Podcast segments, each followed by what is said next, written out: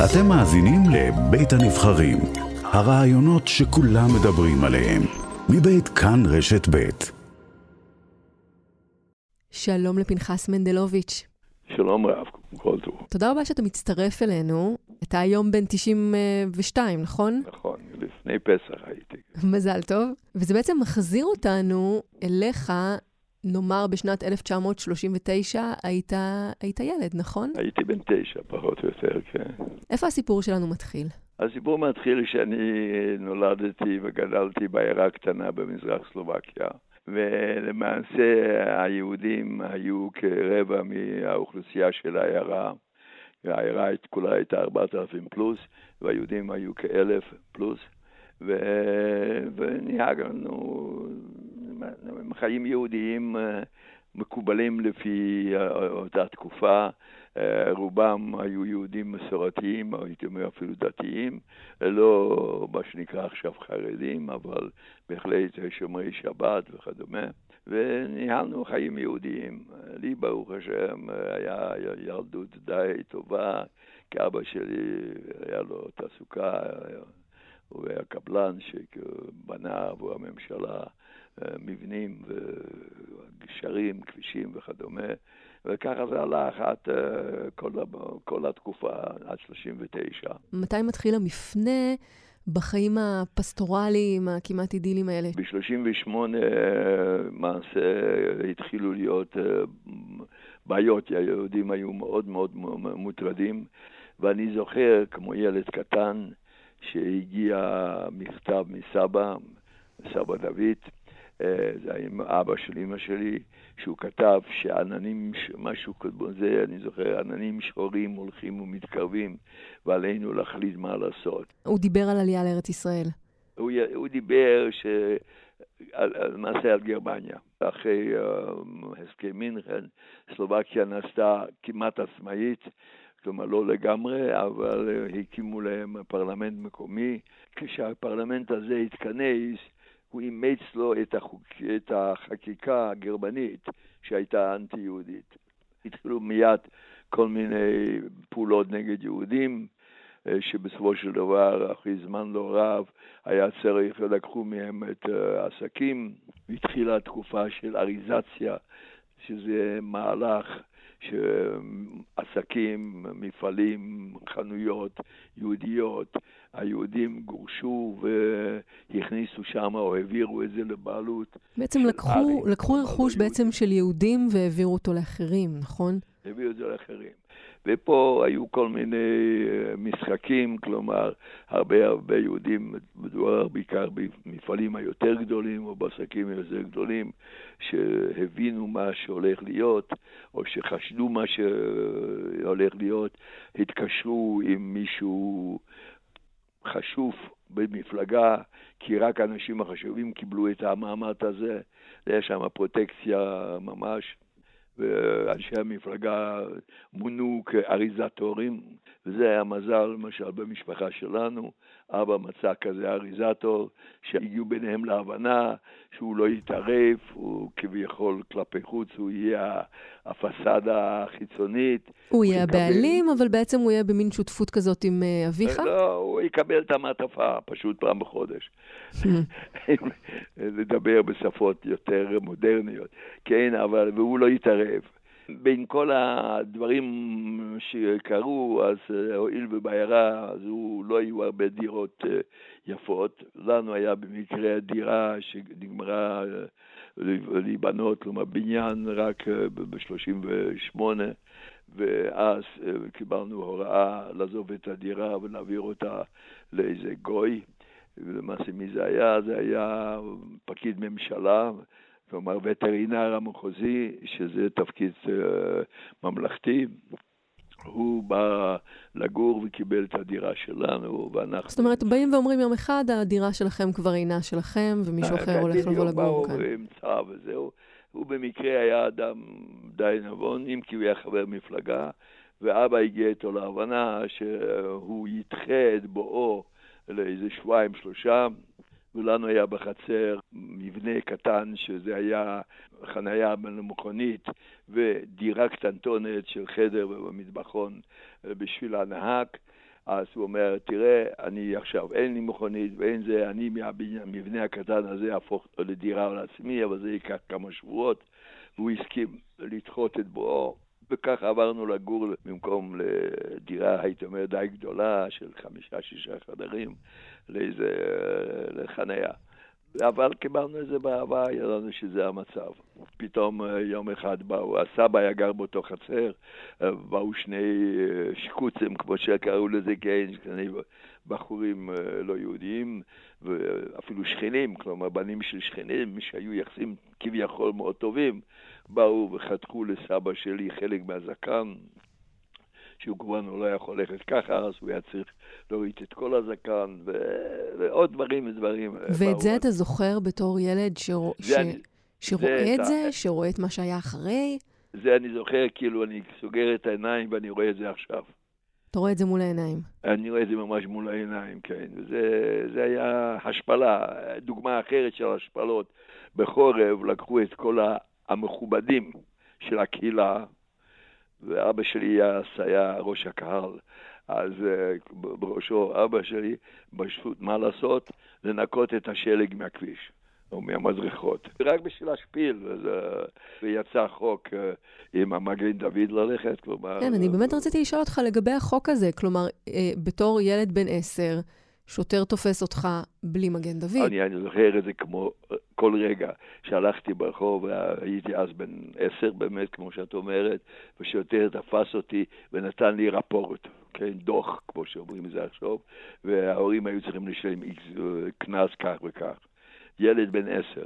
אני חושב שהחוק חייב שש או שבע, אני, אני לא, לא רוצה להגיד משהו בטוח, אבל משהו מגיל מאוד צעיר היה צריך ללכת עם מגן דוד. כן. ויש לי תמונות עם uh, מגן דוד. אבל מתברר שזה היה החלק היחסית הקל. ב-1942, או בסוף 41 כבר, התחילו שמועות שהולכים לשלוח אנשים לעבודה מחוץ לסלובקיה. ובאמת בפברואר התחילו לשלוח צעירים. אלה היו אגב הטרנספורט, המשלוחים הראשונים. אני כל פעם שומר את המילה משלוחים, אני קצת ככה נרעט, כי זה נורא. ואגב, אלה כולם נשלחו לאושוויץ. ואלה באמת הבנים וגם הבנות, אלה שבנו את בירקנאו. ואלה שהיו, לצערנו, הדבר הידוע נוראי, מה שנקרא זונדר קומנדו, כלומר שטיפלו בקרמטוריום וכולי. זה היו אנשים, וגם הערה שלנו היו כמה כאלה. עד מתי אבל אתם יכולתם להישאר אה, בדירה הזאת, בחניה הזאת שהפכה להיות הבית שלכם? כן, באפריל פורמלית הודיעו שכל היהודים של סלובקיה, ללא יוצא מן הכלל, צריכים להכין להם אה, מטען שלא יעלה על 25 קילו, ויוברו למקום עבודה במקום, במדינה אחרת. הכוונה הייתה כמובן לגרמניה, אבל לא גרמניה בגרמניה, אלא בגבונמו, זאת אומרת החלק הפולני שנכבש או על ידי הגרמנים. Mm-hmm. ולמעשה ב-19 למאי 1942 כל יהדות סלובקיה אה, התחילו, התחילו הטרנספורטים. ושוב הטרנספורט הראשון, או כמעט הראשון, השני, אה, בא מהעיירה שלנו. הממשלה הסלובקית החליטה, הגיעה למסקנה שאם היא תשלח את כל היהודים, אז אה, יסגרו את החנות, את כל המדינה, כי זה נוהל... הכלכלה לא תעבוד, אתה אומר. כן, לא, שאחרי שגירשו את הצ'כים, למעשה היהודים החזיקו את הכלכלה. ואז המציאו המצאה כזו של, קיבלו אנשים אישורים מיוחדים להישאר, ומי שקיבל אישור כזה היה, זה כלל אותו ובן זוגו או בת זוגו וילדים עד גיל 18, ואלה לא נשלחו. המשפחה של אבא שלי וזהו, של אחי, אנחנו היינו בין אלה. ולכן נשלחו למעשה מהעיירה שלנו כ-85% מהיהודים. ואלה לא נשלחו כבר uh, לעבודה, היה ברור שהם נשלחים למעשה כן השמדה, אם כי זו לא הייתה השמדה המונית ומאורגנת, כמו שהתברר בסופו של דבר. עד כמה באמת ידעתם או שיערתם באותו זמן אנחנו, לאן האנשים האלה הולכים? אנחנו במקרה ידענו, הרב כתב פתק, תדע לך, זה לא מקום עבודה, אנחנו פה לא עובדים, פשוט כל יום מתים אנשים או נרצחים אנשים, ואני לא מאמין שיהיה מישהו שיצא מפה חי. ולמעשה זה הודעה שקיבלנו, וזה הועבר לכל מיני גורמים, ואנחנו היינו היחידים שקיבלנו הודעה, ואחרי הטרנספורטים האלה, למעשה כל יהודי שהיה, שידע שיש סכנה שיקחו אותו, עשה כל מאמץ לכבות, ואצלנו, מהעיירה שלנו, היה דברים מיוחד מאוד במינו, היו אנשים שהתגנבו לרכב, משלוחים של פחם עץ אה, והגיעו לשוויצריה, על זה לבד אפשר לספר ערב שלם.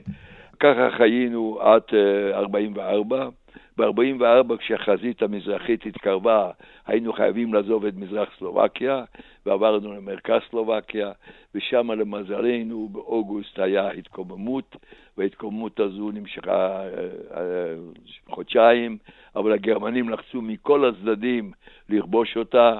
כי ידעו שאם יש התקוממות מאחורי גבם כשהם לוחמים במזרח, מזרחית מזה נגד הצבא האדום, אז אה, יפגע בהם, אז עשו את כל מאמץ. אחרי חודשיים חיסלו את כל ההתקוממות, אנחנו ברחנו ליער, והיינו ביער, זה היה החל מבערך אחרי סוכות, כמה ימים אחרי סוכות, והיינו ביער עד שבת הגדול, היינו ארבעה, חמישה ימים לפני פסח, אז הצבא האדום עבר דרכנו וירדנו מהיער, וככה הגענו שוב להיות חופשיים.